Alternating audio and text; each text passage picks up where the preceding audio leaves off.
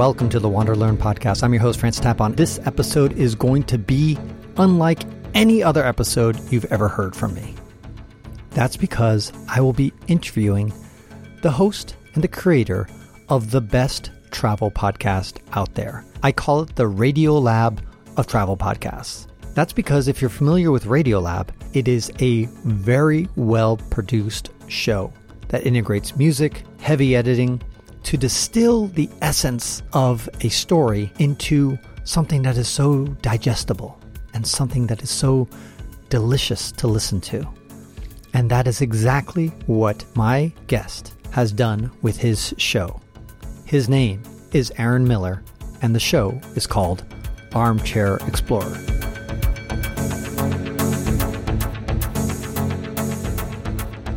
Now, you might not have heard of it because it's a relatively new show. It has fewer than 30 episodes. If any show deserves to have a spotlight on it, it's this show. It is a delight.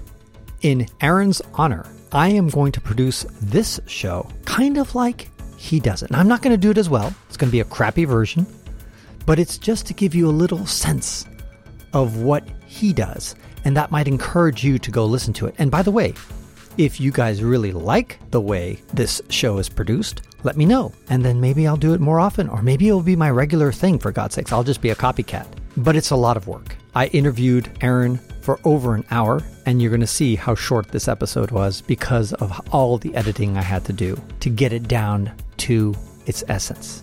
And this show was sponsored by the Athletic Brewing Company. More about them later. Let me introduce you to Aaron Miller the creator of the Armchair Explorer podcast. I start off our conversation by asking him his origins and what was the genesis of his podcast. What was he doing right before he embarked on this ambitious journey to create such an amazing podcast? Here's what he said.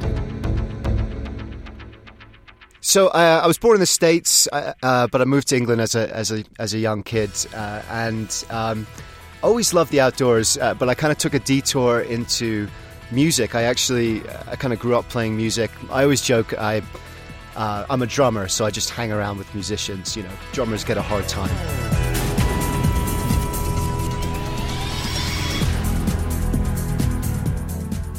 Moved up to London. I'm originally from a town called Brighton on the south coast of England. You know those crazy moments in life where you just suddenly things become clear, and I was like, you know, it was a great job. I had a good, you know, good career, a good salary, and I, I kind of left it all for this, just to be a writer, just to try and be a, a, a freelance writer. I, I kind of said to myself, I had that moment of realization. I just turned 30, and I was like, if I don't do this now, I kind of saw the rest of my life going forward. It was a great life. It was a good life, but, but um, you know, I come from a family of writers, and writing is really sort of my art form that I'm passionate about. Um, and I just had one of those moments, and I was like, "It's now or never. You've got to go for it now." So I kind of quit my quit my career, my good playing, uh, good paying job, and took a right turn to be a kind of poor, impoverished writer for for quite a few years. But um, but I loved it, and I didn't mean to really get into to travel writing. It's just kind of how it unfolded, and and you know that was just a dream job for me. It still is a dream job for me to to be able to go around the world and, and obviously uh, as an individual experience these things is incredible, but to to be able to then share that with people and kind of share that inspiration and those incredible moments is is really what it's all about. And um, you know, I write a lot about the outdoors and nature because I'm a I'm a big believer that the the first step in, in conservation is actually just falling in love with the outdoors and connecting with it and remembering that you know that's our home that's all of our home. And uh, i think we you know in our modern lives in cities and all the rest we can kind of become disconnected from that. We can forget about that. So you know if in a small way i can inspire people to you know get outdoors more to to explore more to kind of expand their horizons then uh, you know then that's a really worthwhile thing for me to do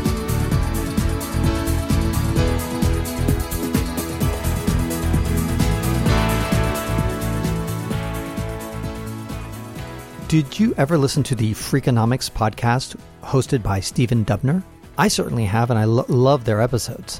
And one time I listened to one of Stephen Dubner's interviews where somebody was interviewing him. They asked him about how he produces the show. And he said something that has always stuck with me, which is he didn't understand why shows like Tim Ferriss or Joe Rogan are so popular because their shows are basically unedited. And he said something that I thought was so insightful. He said, When I write, because Stephen Dubner's a writer, I always edit it to death. I don't just put out my first draft, I always delete a lot of the things that are extraneous.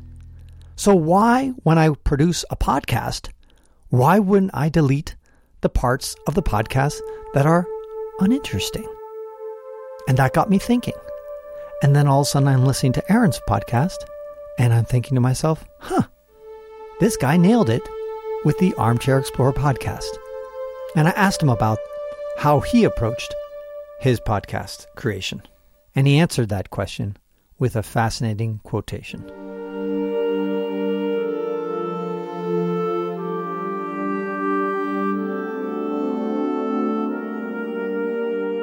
There's a famous saying that, you know, uh, easy reading is hard writing. You know, it's it's hard to write something that flows and that's easy to read. And it takes work, right? No one gets that off on a first draft. I kind of wanted to to do something that was tight. I really as a writer, I think pace is so important. You know, you have to keep that pace um, moving forward. It can't be too quick. I think then you lose people, and it can't be too slow. It can't have too much depth or too much information. Otherwise, it kind of drags. So getting that pace right is really important, and I think that I've really tried to take that into into the podcast, into the show. It's so true. And one of the things that reminded me of Radiolab when I listened to him is how he seamlessly integrates music throughout the show and it really adds a bit of depth to the show.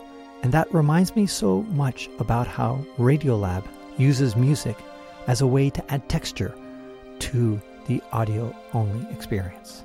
And comparing it to Radiolab, oh my God, you've just given me the biggest compliment in the world. I don't, I, I don't think that's, ne- I don't, I mean, I think you're exaggerating. I'm not sure that's fair, but the, um, but that's definitely what I'm sort of aspiring to. I love those sort of shows. You know, they really show off the medium, the potential of the medium, because uh, you know it, we. I think telling stories with music is such an emotionally powerful way to tell stories. You know, it just you know, it's like if you watch a, a, Hollywood movie or whatever, there's always that soundtrack. And, and sometimes that soundtrack becomes invisible. You know, you get so wrapped up in the story that the soundtrack kind of just fades into the distance behind it. But on that kind of raw, visceral, emotional level, it's, it's still hitting you and it's emphasizing those, those key emotional points and those turns in the narrative.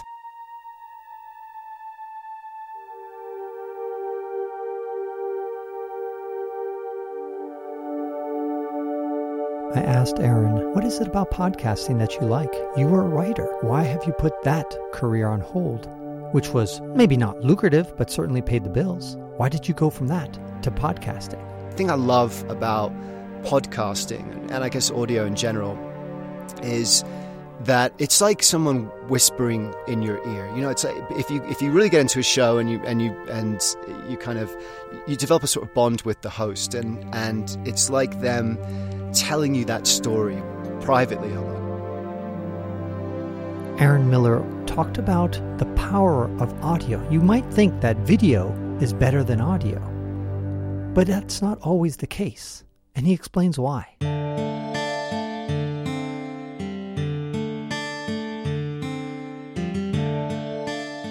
Great thing about audio rather than video is video is, is really prescribed, right? It sort of tells you what you're seeing, what you should be thinking. And, and you know, good video, of course, takes you away on, on, a, on a journey. Um, but there's, I think there's less imagination involved. And that's the key. That's, that's what makes a story come alive, is when the, the reader or the listener is able to engage with, their, with that story with their own imagination. And when you do that, it becomes a part of you, it becomes partly your story. It's like a relationship. There's a famous quote, I can't remember who said it, if you tell me about Bob Dylan's lyrics, that says everything about you and nothing about Bob Dylan.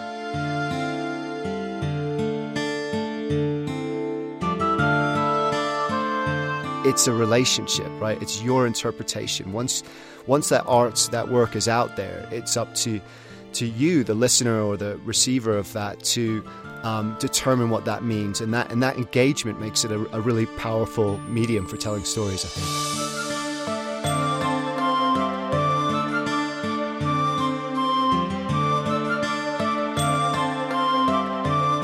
Next, Aaron revealed his secrets about pacing and the importance of pacing audio correctly.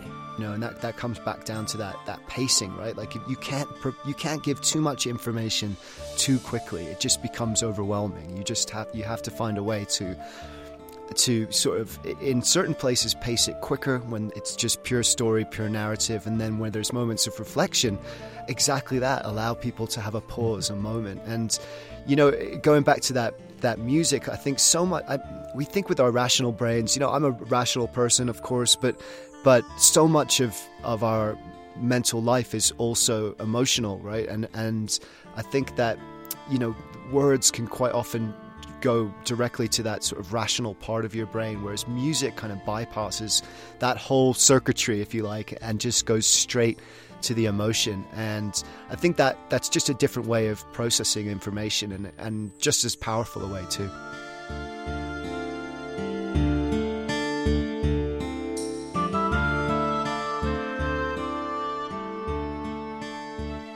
It's a one hour interview he has and guess how long it takes him to take that one hour interview and make it into a 30 minute episode?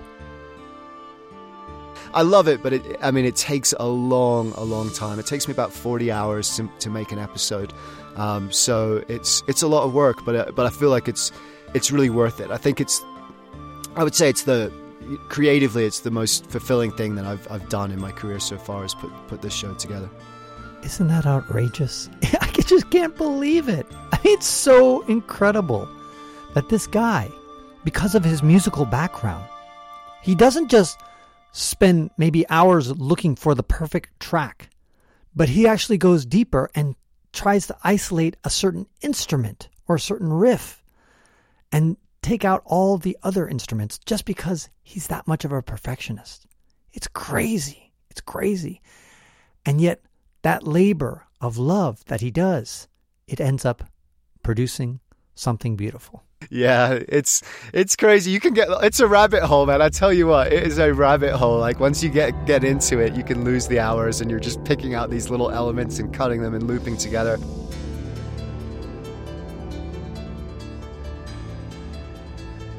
I like to watch movies sometimes with subtitles.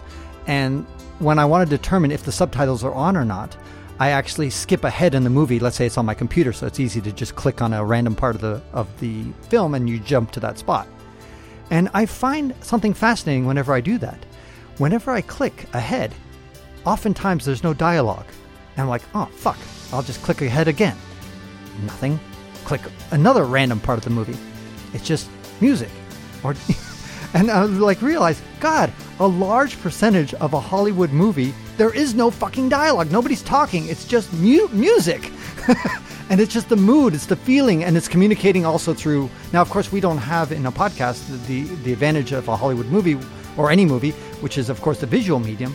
But the point is, is that we don't necessarily have to plow always with talk. And that's what you do and Radiolab does, which is give the listener a chance to digest what you just said. Have a little pause and break it up with a little bit of music so that they kind of contemplate. It doesn't have to be long, but that's what I think you do so effectively, especially after a very profound thought that you just articulated or your guest just articulated.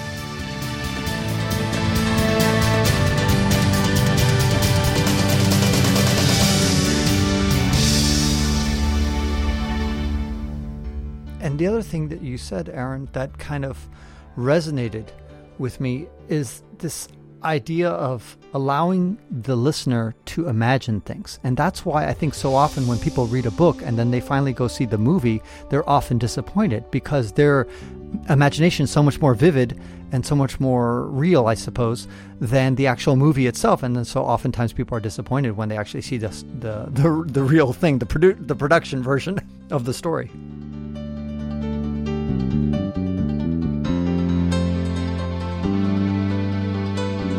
Doing what Aaron Miller has done with his podcast was a huge risk.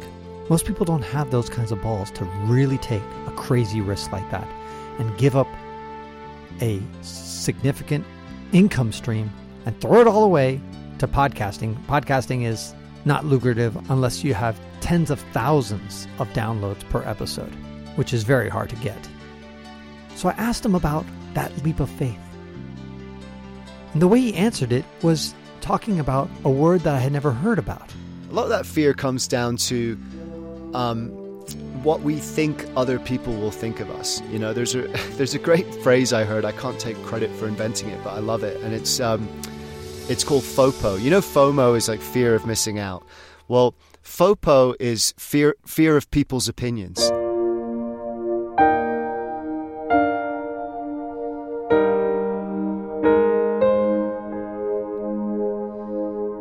We all suffer from FOPO. I mean, we are like it's like this malignant virus that's infected us. We we all care so deeply about what we perceive other people think about us. Um, and, you know, partly that's just being human, right? We're social animals and we've evolved to be social animals. And that, that means fitting into the tribe and, and caring about what the tribe thinks of us.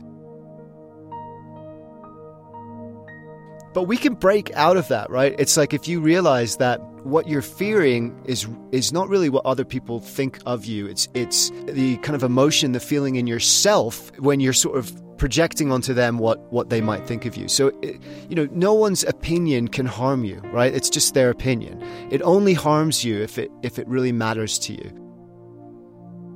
And so you can kind of take control of that. If you want to do something like take a six month sabbatical and go traveling around South America, right?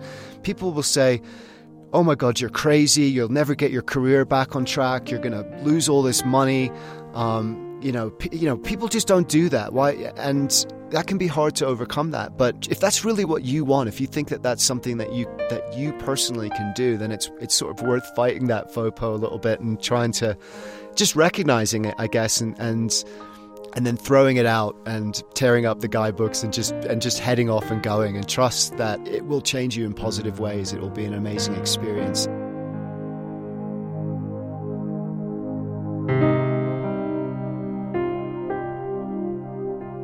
I just interviewed this guy, and he quotes in his book Dolly Parton, you know, the, the, the wise old Dolly Parton, and she says, "Don't be so busy making a living that you forget to make a life."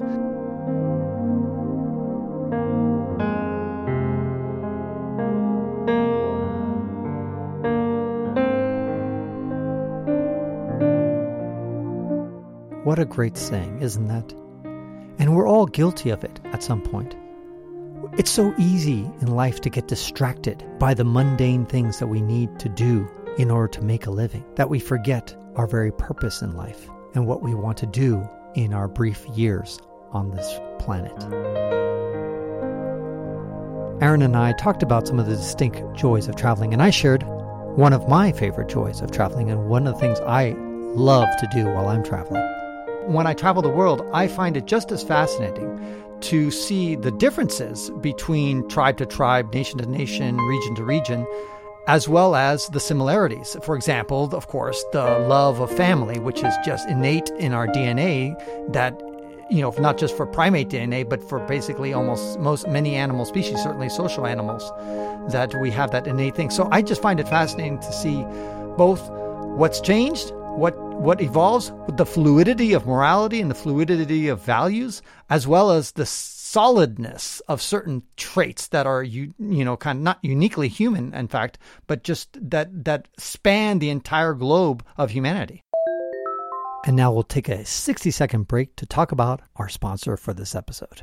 This episode is sponsored by the Athletic Brewing Company, which makes yummy non alcoholic beer. Now, before you disparage non alcoholic beer, consider this. During the 2020 International Beer Challenge, the Athletic Brewing Company won Brewer of the Year for North America, and they only make non alcoholic beer. enjoy the refreshing taste of craft beer without the alcohol or the hangover or the beer belly. Last year, Athletic Brewing donated over $300,000 to trail restoration projects. With Athletic Brewing, you can even drink and drive. When the cop pulls you over for driving too slowly, you can say, Dude, I was just chilling, drinking beer. Non alcoholic beer, that is. Although you can't order beer by mail, you can order non alcoholic beer by mail. So go to athleticbrewing.com, use the promo code WanderLearn20 to get 20% off your first order. Buy at least two six packs so you can get free shipping. That's WanderLearn20 with no spaces to get 20% off.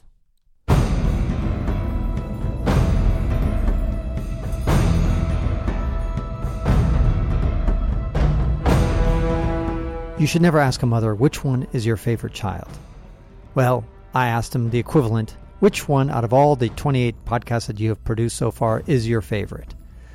And he struggled, he hemmed and hawed. I twisted his arm, then I twisted it a bit more, and then finally, he gave me three answers.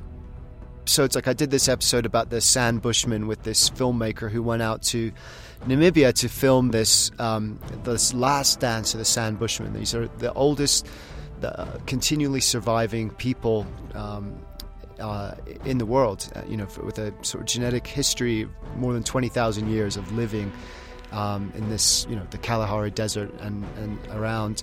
And throughout all this time, they've been doing these healing dances, as is happening so often in, in modern life now that young people don't want to learn, you know, their shamans dances. They don't want to be part of that. They they want iPhones and they want to be basketball players and you know music stars or whatever. And so this group of old healers got together to perform their dance one last time, so it could be filmed and put into a, a community school that um, this guy's building for the for the San Bushmen, so that the, basically the art form wouldn't be lost and that future generations could see it.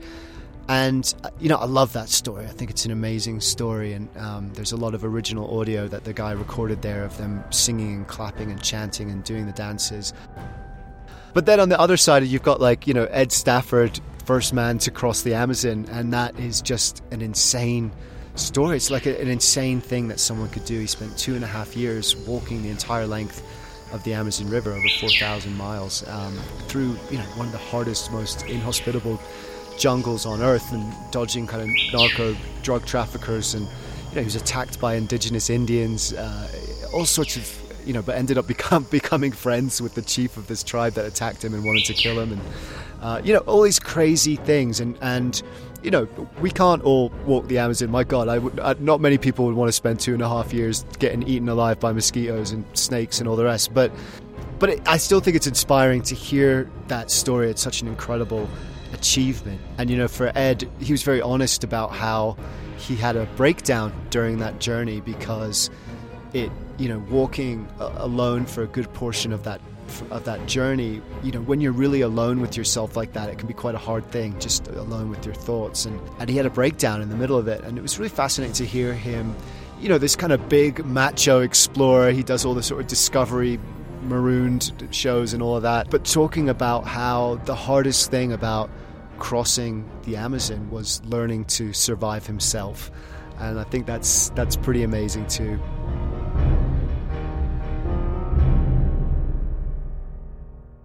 Just working on a story right now.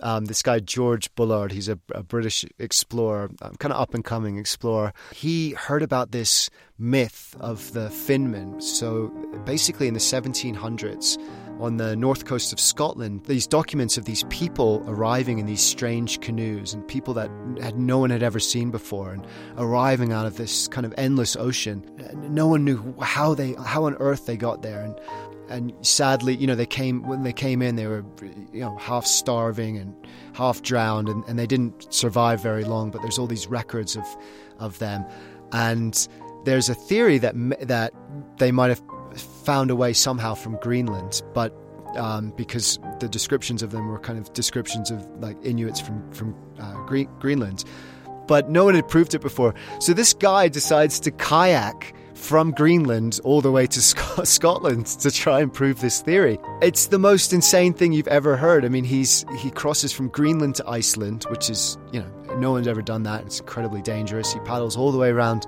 Iceland and then he has to cross the North Atlantic Ocean, which is uh, it's called the Devil's Dance Floor. It's maybe the most dangerous stretch of sea, apart from maybe the Cape Horn on the planet. Like big fishing boats and ferries and all stuff like that won't go there. It's too, it's the storms are too big. It's too dangerous.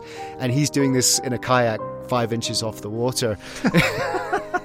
it's absolutely insane. Um, but you know, needless to say, he survived, and he had a lot of crazy things that happened along the way. Um, and he's a really funny guy too. So, yeah, it's each one is different. They're all like your baby. They're all like your babies, right? Like you love them all for different different reasons, and, and hopefully, I can make each story a little different.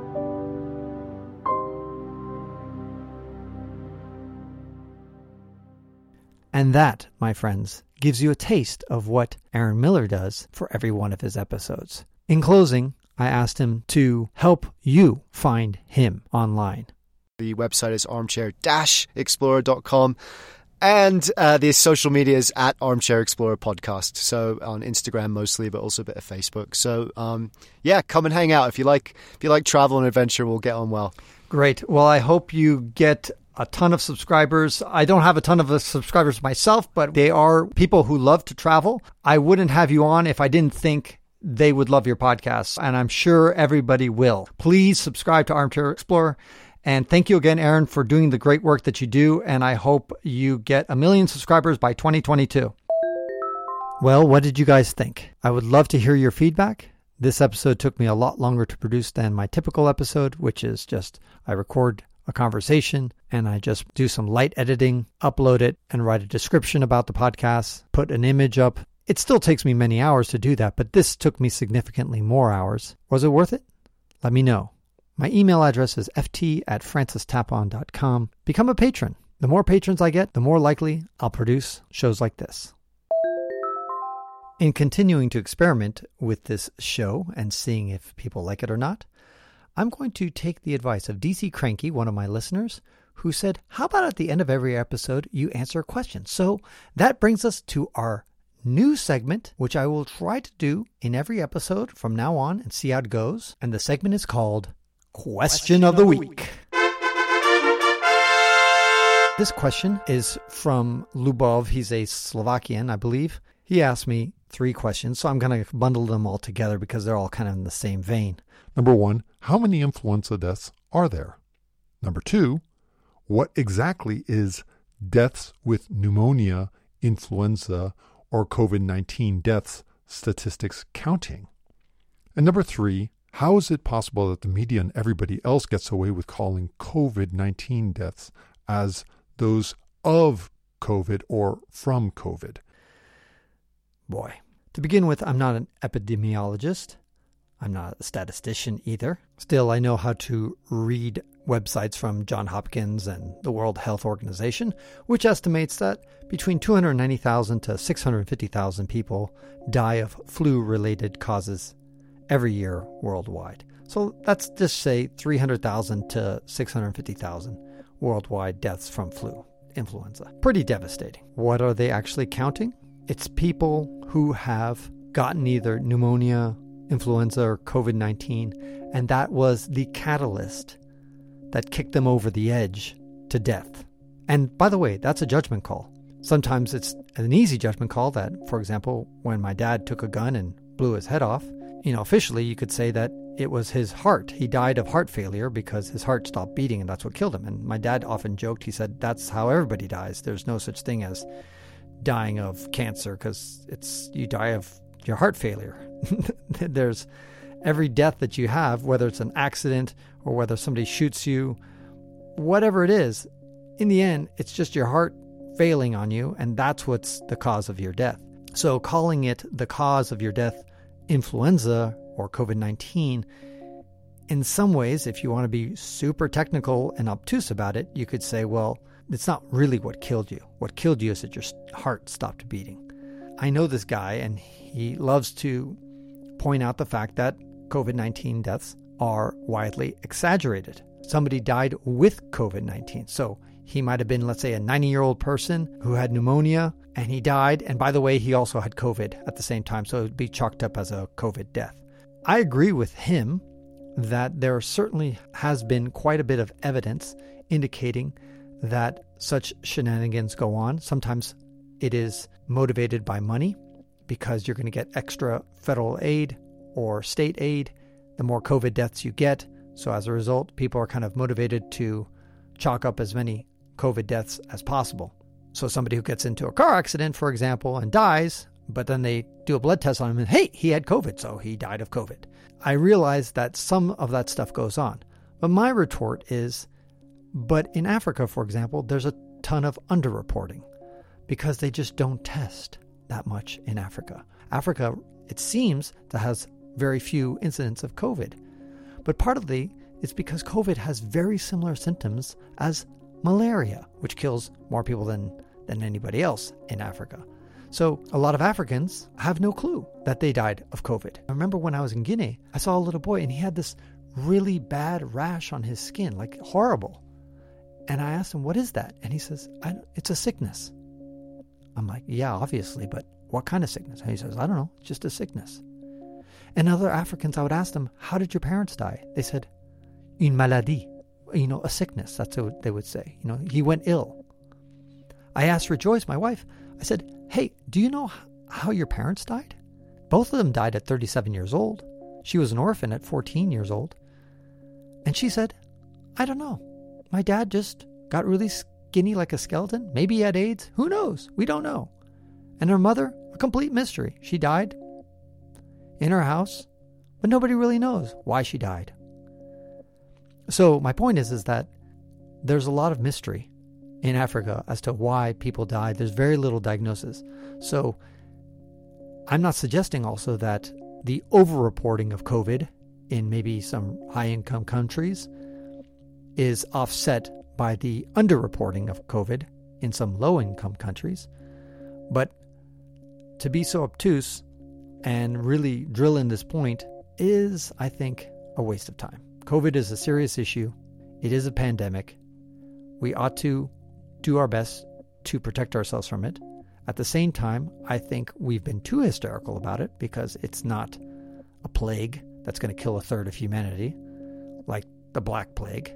It's not even as bad as the 1920 epidemic that ravaged the planet. We've, we're much better armed to defend it. We have knowledge. Back in 1920, we didn't even know what DNA was, let alone being able to sequence something, let alone being able to come up with a solution in less than a year. A bunch of vaccine, a slew of vaccines, being able to get PPE equipment out to the population, being able to educate the population through mass media, all these things they didn't even have barely, they barely had radio in 1920, for God's sakes, let alone television, let alone the internet. so we're so much more equipped to handle this thing, not to mention the fact that the actual virus itself is not that deadly. Less than, far less than 1% of the people who get it die from it. But at the same time, it's no joke. I think we're exaggerating our reaction to it, but at the same time, I wouldn't go so far as this guy who kind of takes a conspiratorial view of everything and makes it sound like nobody's really dying of COVID or from COVID, or we just don't know. And so let's just throw up our hands and give up. That's my answer for the question of the week. If you have a question for next week's episode, go ahead and fire it at me and I'll do my best to answer it. Tell me what you guys think of this episode, about this format, maybe including some music as I've done, integrated, and any other suggestions you may have. As you know, sometimes I interview people, but sometimes I do solo episodes. Any feedback you have, I love to hear from it. Again, it's ft at francistapon.com. And don't forget to leave me a review, and I'll read it on the air. This is Francis Tapon encouraging you to wander and learn